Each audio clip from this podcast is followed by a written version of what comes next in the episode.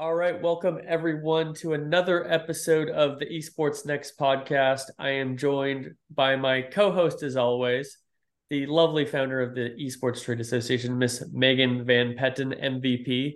And today we are joined by our guest, who is the head of the Sri Lanka chapter. Near, I want to say nearly half a world away, but maybe further than that, as I was looking at some flight times. Uh, we have Amila Pathirana hailing from Colombo, Sri Lanka, who is the co-founder and CEO of GamerTech. It was wonderful seeing you at the conference in person, and it's wonderful seeing seeing you again today online. How are you doing? Um, I'm doing great, and thank you for that. Yes, it was lovely meeting both of you at the conference. It was one of one of a kind of experiences that I've had. Never been to one of these sports next before. It was quite entertaining. Plus, lovely to meet all the people in person. Actually, Absolutely. I, I, find it makes such a major difference just meeting people in person yeah. than, you know, seeing each other online. We see everybody's face nowadays, whether it's on LinkedIn or Twitter, Instagram, Zoom, but there's just something to the in-person interaction, shaking somebody's hand, talking to them in person. And uh, I was looking at flight times just now, Amila. Looks like we're a solid 22 hours away.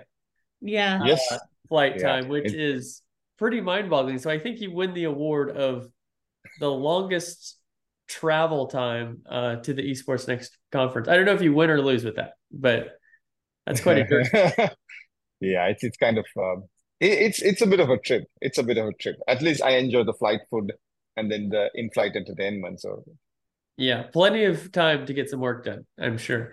Um, I'm curious, uh, as we said, you are the, the chair of our Sri Lanka uh, chapter. How did you find out about the Esports Trade Association from the outset?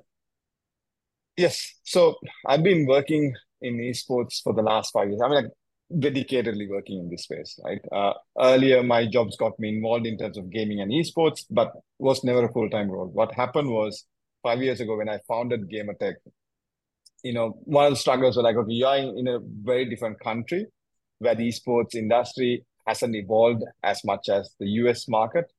And I was looking for an organization which can help me connect with like-minded people, give us an opportunity to sort of, you know, learn from the industry.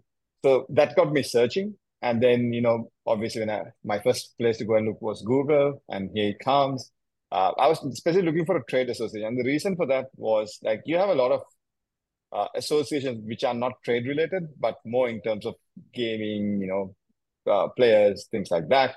But I was especially looking for someone on the trade side because I understood that that is the place to meet and connect with people. And that's how I found the Esports Trade Association the moment I found it, I I think I reached out via the typical the support at uh, esports uh, uh, trade association email. Then I got a response. Then I understood how to set up the membership, and yes, and the rest is history. So we we become a member now. We are trying to set up the Sri Lanka chapter. So things have moved forward since then. Wonderful, and I'm so glad that you um that you did, and it's been wonderful to get to know you. Um, the global reach of our EST chapters are um, much of the efforts of MVP here, who does such a good job of thinking beyond just our United States to a very global view. Um, for our listeners who do not have a globe in front of them or a world map, yeah. I believe Sri Lanka is just southeast of India. Is that right? Yeah, so Sri Lanka is actually the most southern part of India, and I think uh, in the ancient history, I think there was a bridge between Sri Lanka and India. So it was kind of like in the same con, not just in the same continent, but it was also kind of connected. But obviously, Sri Lanka is a different nation, has its own uh, national language, which is different to what India speaks. Um, very different uh, country, relatively very small as well. It's sixty-five thousand square kilometers. It's almost like mostly one tenth of the size of a Texas, uh, wow. and uh, yeah, and about twenty-two million population. It's a very small country actually. Yeah, so we have seen that um, India has a pretty strong esports community, uh, very mobile first. There's been a number yes. of teams, competitions. Uh, PUBG Mobile, I know, is huge out there. How does the esports um, industry differ from more the mainland India versus um, Sri Lanka just to the south? Yeah. So Sri Lanka, in terms of esports, there are certain things we've done that makes us very advanced. Uh, for example, esports is registered as a national sport in the country, so it's recognized by the Sri Lankan government as a sport in the country, which is wow. probably one of the first in this region. Uh, but it still involves a lot of uh, semi-professional, non-professional aspects, and there's only one organization which is actively working on the grassroots level, which is called Gamer.lk, uh, which is founded by a person uh, called Ravin Vijayatilaka.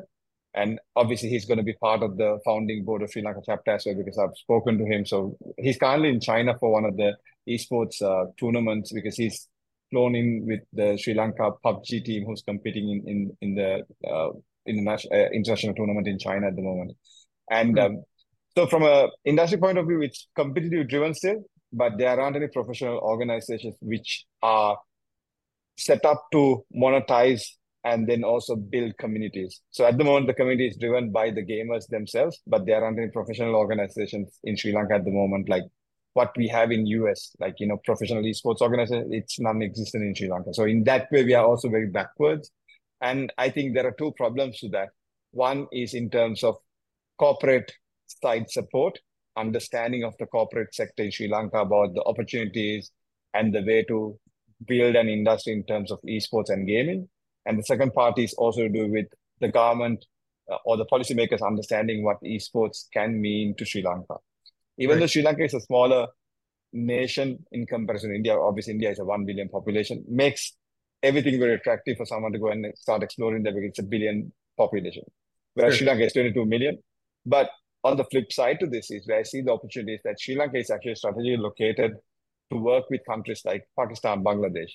Combined, you're looking at about almost like 450 million population again in that region, which makes it very interesting. And even like if you take countries like Nepal, very uh, early stages of esports trade, uh, early stage of you know getting e- professional esports organizations. But I think that's yeah. where the opportunity I, I see, and that's one of the reasons why I want to set up the Sri Lanka chapter as well it gives us an opportunity to connect with grassroots level people and then get them to come to the forefront and start building communities, start building opportunities together. Right. Well, you know, you you mentioned some challenges about being a little further back in the the growth phase, if you will, or or some yeah. of some other countries.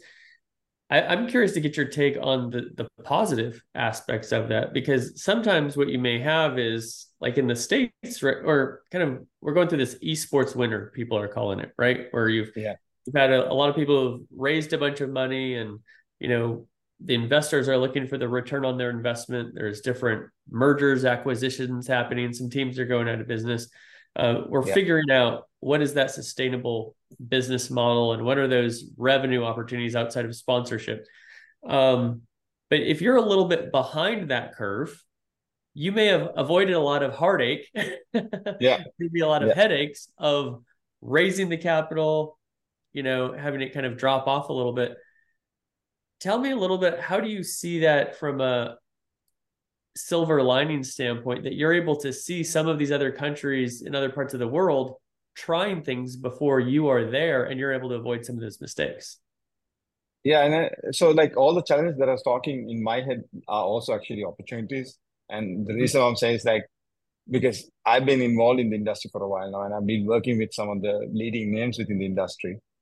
And it has given me a great opportunity to learn understand what they go through and then also understanding same exact challenges that you're talking about. Some organizations able to raise capital but can't, you know, really get a return on that investment because you still don't have like enough revenue streams as you know like traditional sports is like a classic example right? You still can make a lot of money with you know different streams of revenue. Esports organizations haven't been able to most probably monetize on on apart from like you know sponsorship they haven't been able to monetize so I think there's a lot of opportunities for us to learn from that and then apply it in a more sensible way in Sri Lanka. And I think when I spoke about the corporates are having the lack of understanding of the industry, I think that's slowly changing uh, because, like, again, classic example. Five years ago, if I went to any other Sri Lankan corporate and said, "Hey, you know, I have this vision of, you know, setting up a company that could do wearables and you know performance apparel for gamers. Um, and they're like, you know, who are gamers? You know, these are the nerdy kids, you know, playing in the you know basement. We Sri Lanka doesn't necessarily have basements per se, but you yeah. know, the, the nerdy kids who, who who doesn't want to come out and get in sunlight, right?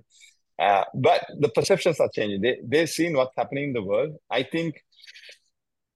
Sorry, it's uh, it, it's kind of changing and i think we have to be as a trade we have to educate them. And I, that's one of the opportunities that i see. The more you educate them the more you show them there are opportunities. There are people who's willing to come forward and start investing.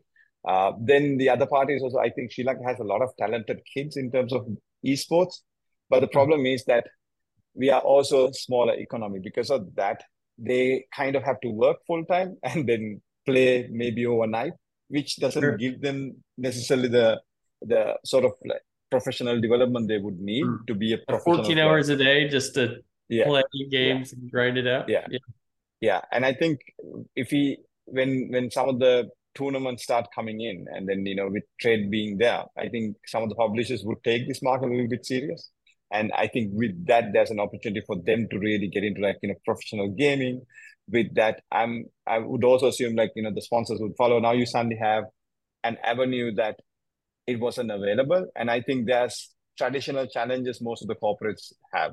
One thing is that they're having an increasingly disengaged younger audience that they're trying to sell to. What better way to go and you know really uh, connect with an audience when you are part of uh, esports and and especially you know as a gaming as a whole, it I think it gives a lot of different opportunities. And from a uh, social point of view, I also think it gives an outlet for young kids to really start developing themselves because not everyone can be a professional athlete, right? And not mm-hmm. everyone can be educated to the extent that it's going to create a, such a big monetary income.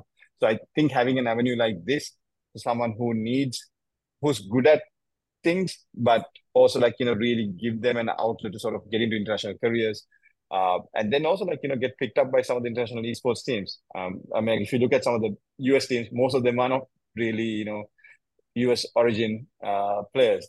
They are, you know, that's because I mean, like the industry has changed such that you know you're now you have the ability of you know getting opportunities across the world. I think those are some of the great opportunities that Sri Lanka as a whole can explore.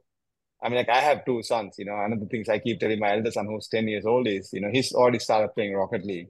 I'm like, yeah, yeah, you know, I know you need to do your studies, but there's also an opportunity now. You get to you know go to university, get scholarships because I've seen how you know I've been working with some of the the the professors from some of the universities, you know, and I think that it's a great it's a great opportunity. You know, it's like as I said, like it just gives you more options when you keep moving forward. And right. I think from a global point of view, this audience will become very important uh, because the way we communicate, the, the the platforms that we're using, and traditional corporates don't understand this to a great extent, especially coming from Sri Lanka they don't know what Discord is. They don't know what Twitch is. And like most of the time when I go and ask for funding from my organization, they're like, I can't believe people watching other people playing games. That's the typical comment I get.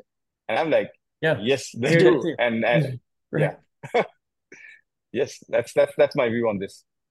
Absolutely. Yeah. I hear that all the time too. I think um more people are starting to get it all the time, but you know, my answer, and I'm curious, MVP, what your answer too is when you hear this, because I know you're hearing it all the time as well, is yes, people watch other people play video games, but if you think about it, we also watch other people cook food.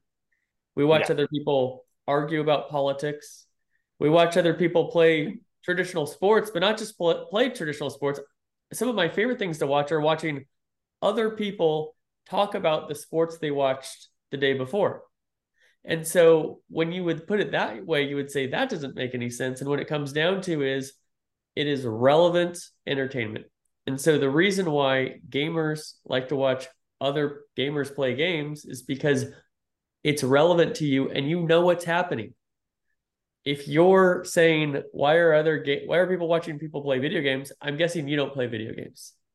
And the reason you're confused is because you don't play yourself and so you're not learning, you're not um, entertained. Um, I'll tell you I had a very eye opening experience years and years ago.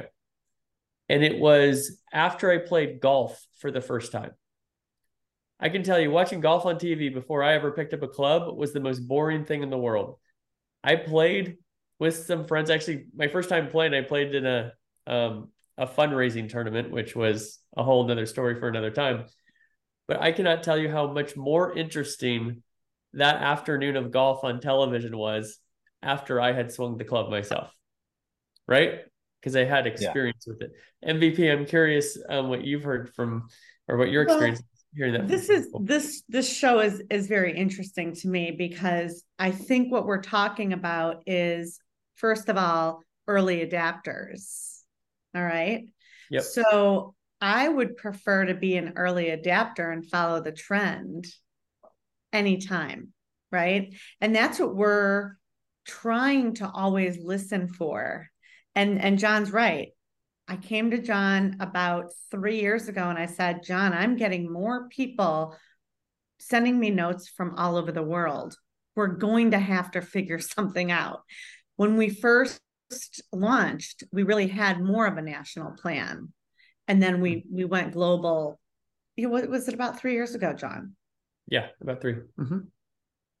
So we're talking about early adapters and we're talking about how we you know how we can work together on a global level. And of course this is about staying on court in life staying in the game.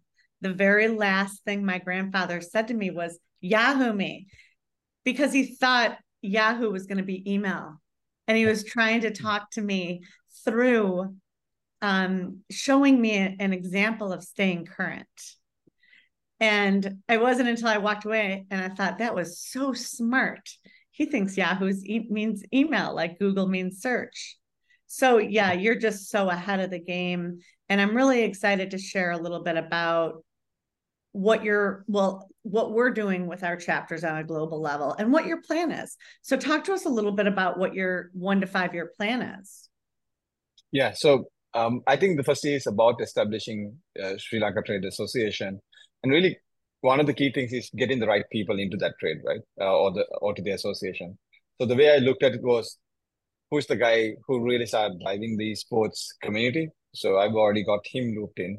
Then I also looked at someone who was uh, who was an expert on startups, but not just startups, but also someone who managed to take things out of Sri Lanka. Because Sri Lanka, I, I always said that we have an island mentality. You kind of don't want to be outside. So I I want to be outside because I think that's that's who I am. So I've got someone who's involved in you know building brands, competing against international brands. I think that's going to give us tremendous exposure in terms of what we need to establish.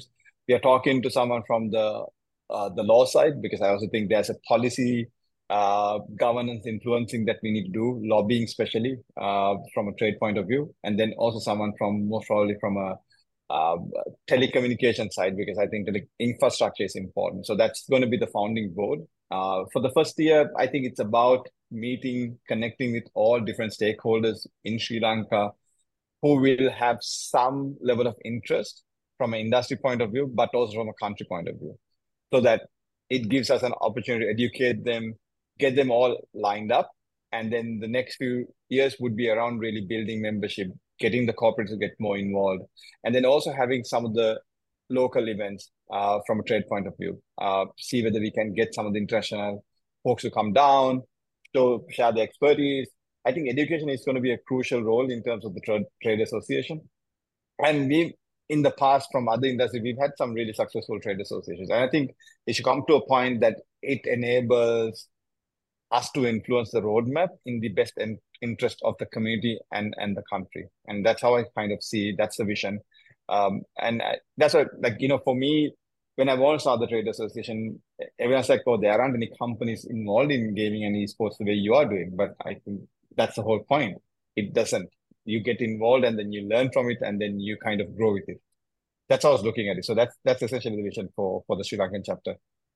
And John, what I listened for when I met Amila is his strategy and if you notice how slow his and strategic his build is how mm-hmm. how you can really if you really listen how in it he is for the whole duration of right.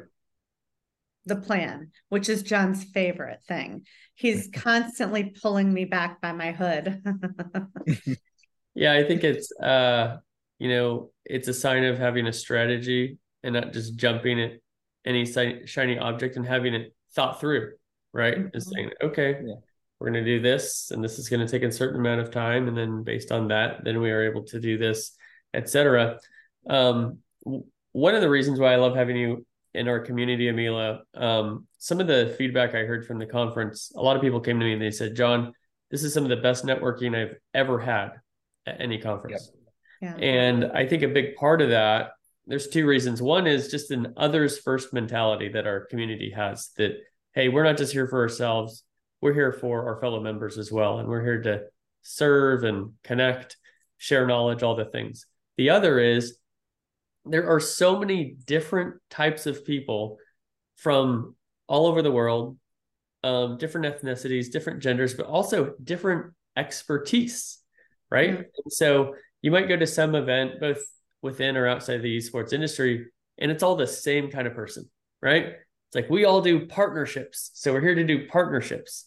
Well, if I got anything else to do or I've got a different interest, maybe you can connect me to somebody, but I can't talk to the person to produce the event or who is the founder of a wearables tech company, for example, or um, head of a big CPG brand, what have you. Um, and so to lead into uh, this next topic, you know, you are somebody who is the co-founder and CEO of GamerTech, which is a very innovative wearables brand who just announced a partnership with a quite large uh, esports organization in Dignitas share with us what is GamerTech, and then let's lead into this partnership and what that product is all about. Yeah. Um, so I founded GamerTech with another colleague of mine called named Taraka. Um, and what happened was we've been gamers right throughout, right? And then mm-hmm.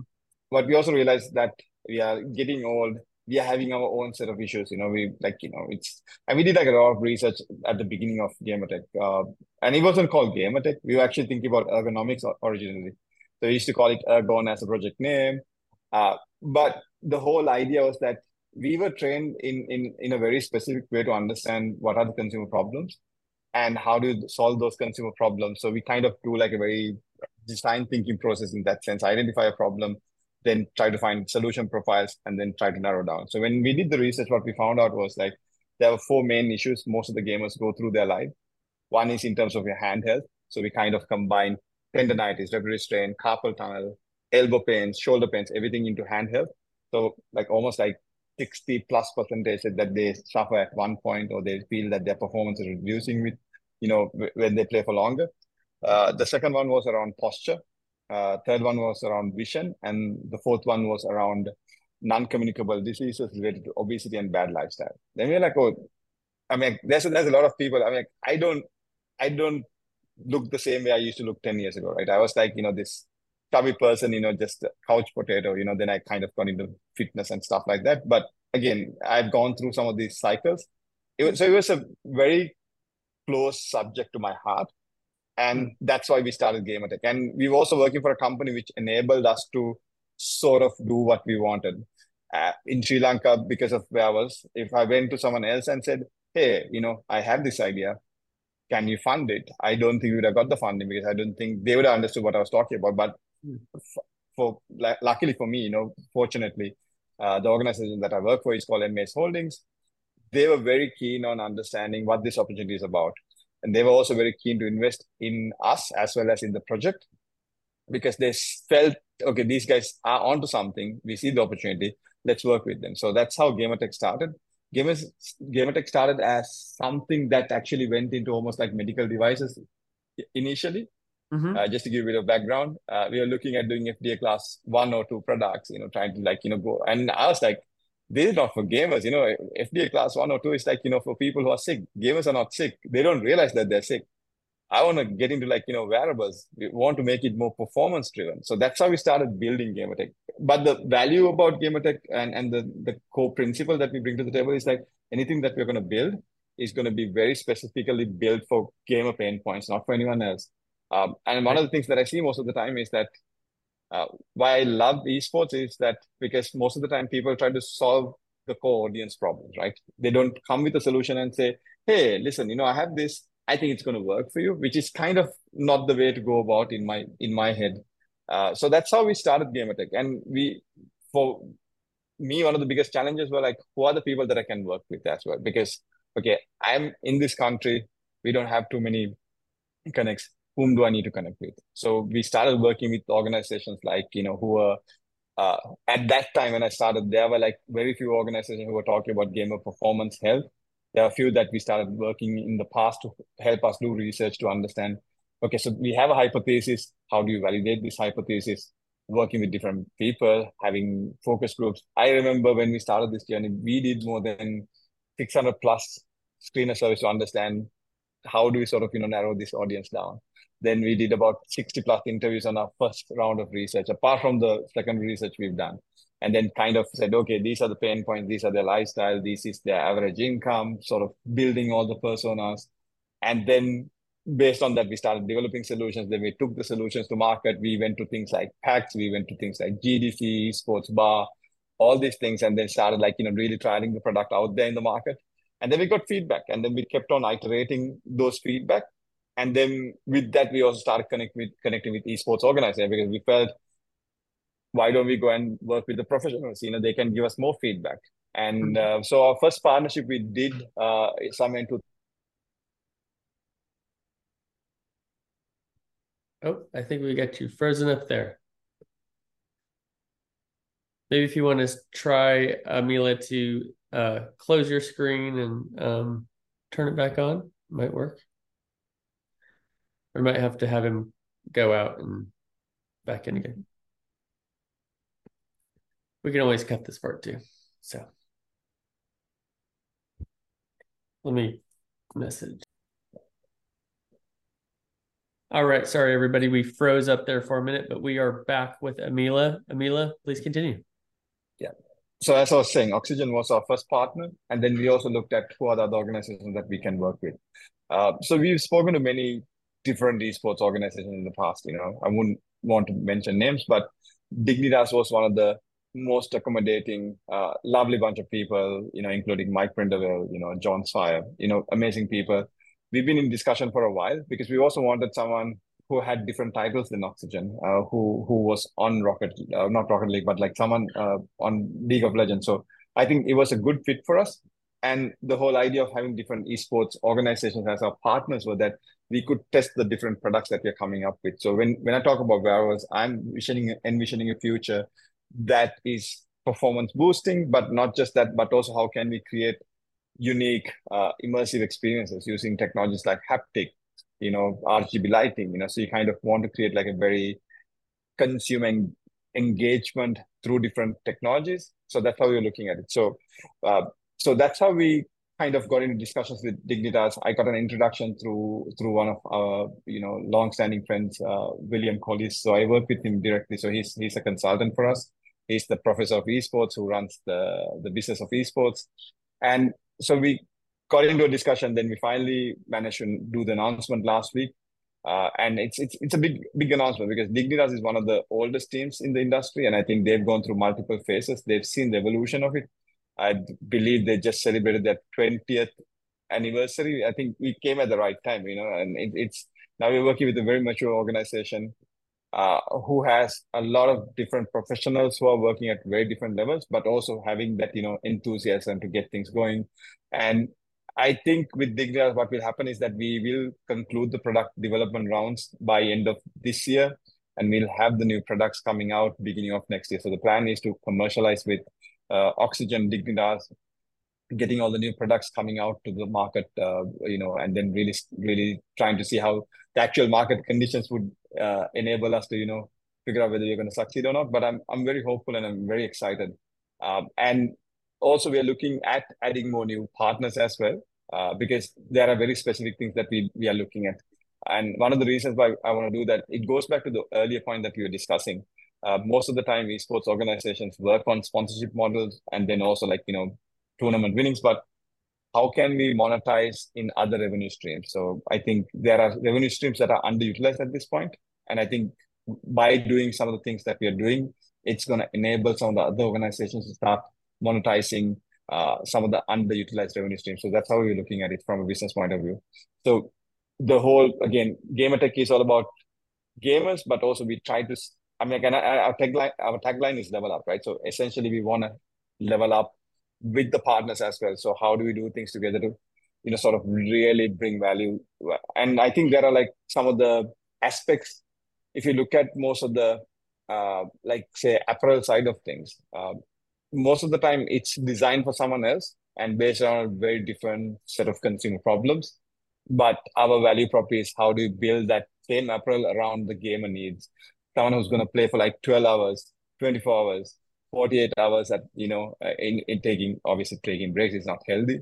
But how do we enable them to sort of, you know, be comfortable, but also like, you know, manage some of the wellness aspects, but also have your performance up all the time, but not really hurting yourself? That's how you're looking at it and that's why we're also working across like from an eco point eco, eco, ecosystem point of view we also have like you know build networks around professionals in terms of wellness uh, then advices around you know what the gamers would need you know how do we sort of you know understand what do they need because we are also socially culturally very different right and i think there were like different elements that we were considering when we started this journey but i'm very blessed to be at this point and then do what I'm doing, you know, from a country that who had never thought about, you know, doing, you know, this kind of opportunity. So I think that's a very unique uh, blend that we have we've been exploring here.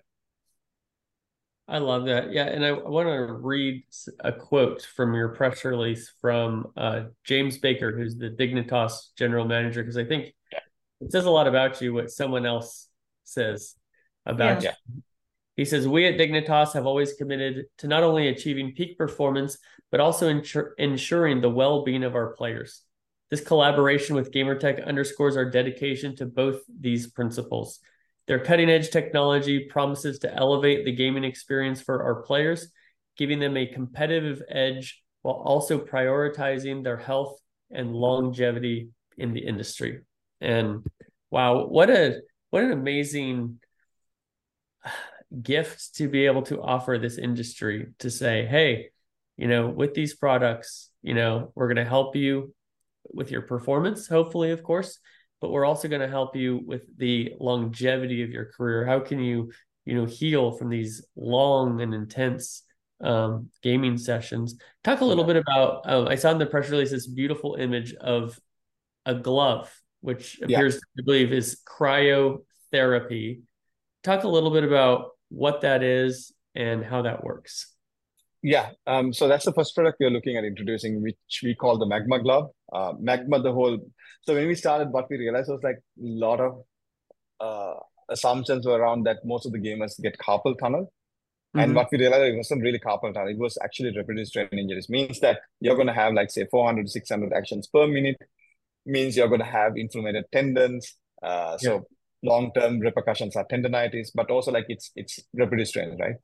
And we built two different solutions. One was a thermotherapy solution, which you see on Dignitas uh, press release, uh, which yeah. we call the Magma Glove. So the whole idea was how do you use active heating at a very specific temperature combined with compression to give uh, increase circulation so that your your any sort of uh, how do I say injuries can heal faster because you kind of need to deliver nutrients to th- those damaged areas, right?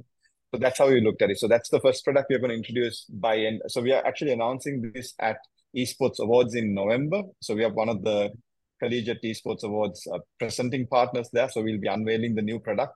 So the product would be a little bit more different from what you see on the press release because this is the earlier generation of a prototype which we tested out but the new one actually will have much cooler uh, features coming in. Uh, yeah, and then again, so we also pegged this product into performance. What we realized was like what you're going to use for you know recovery is also good for your performance. And the inspiration came from traditional sports. What do you do when you want to you know play any sport? Right, you have to warm up properly. If you don't warm up, classic example. If you're if, if you're doing if you go to the gym and if you want to do like a a free weight squat, you need to warm up to the one rep max, right? If you want to do that, you try to do one rep max, you're gonna burst something, you're gonna break one of your tendons, and and the whole principle here is that gamers are like traditional athletes. What do you need to give them to enable them to play for longer? Because usually, why you get injured is because you suddenly try to you know go at a higher click rate, then uh, hmm. you know, without warming up. So that leads to a lot of issues, even though they don't realize. And these gamers are also relatively young, right? And the issue is that when you're young, you kind of recover faster, but the problem is the number of cycles you can go through that. the whole idea of Magma is to sort of you know enable you to play for longer, but also not hurt yourself in the process. Mm. And and uh, James himself was a retired League of Legends player, so he understands the pain point. So we actually had a extensive conversation with him. He wore the product. He gave us a lot of feedback, which we are grateful. And those changes are being built into the new version of the product. So that's the Magma glove. Uh, we are looking at a cryotherapy glove, which we call Sub Zero, coming towards next year. Again, the principle there is that post game recovery, what do we need to give you? So, Magma is more in terms of pre game, in game, uh, warm up, performance boosting glove. And then uh, the next version would be more in terms of post game. Uh, there are two types of conditions you have chronic and acute. So, heat therapy is usually good for like anyone who's having chronic conditions. So, that means you can recover much faster. And then also cryo is good when you're sort of having any sort of acute condition. That's how we look at it. So we mm-hmm. took all this from sports science, but really tweaked it to the gamer performance and wellness aspects. Uh, and we worked with uh, 1HP and then another organization to sort of validate this what we also did was we went to the extent of actually going and doing physical therapy based testing to understand how they use these gloves and how it really improved their performance. And what we realized was like heating glove actually gave from a physical therapy point of view about almost like 50 plus percentage in terms of improvement. So they kind of felt, you know, rotations, finger movements, twitch, all that improved quite significantly. Then we also went and tested it in an environment where gamers are used to. We used AimLab uh, grid test to understand how they perform with and without the glove. And then again, it had mm-hmm. a significant improvement. We will be publishing a white paper around the research we've done over the years, really summarizing all those things uh, within the next couple of months, hopefully, when we more closer to the launch of the, the new glove. And the whole idea is that this is not a, another glove that someone came and said, hey, you know, it's a glove that's going to improve performance. But we've actually gone through the whole testing validation to understand whether it actually can give the performance that uh, that we are looking at. Uh, so, and that's why I said our whole value is around uh, principles are around. We want to build something that's going to work for gamers, but also really test and validate in the market with the people. Hmm.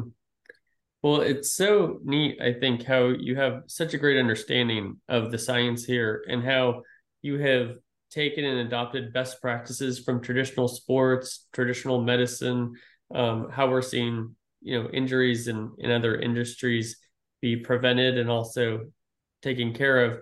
And then you're adapting those in a very nuanced and specific way so it is relevant specifically to gamers. So I really commend you for that.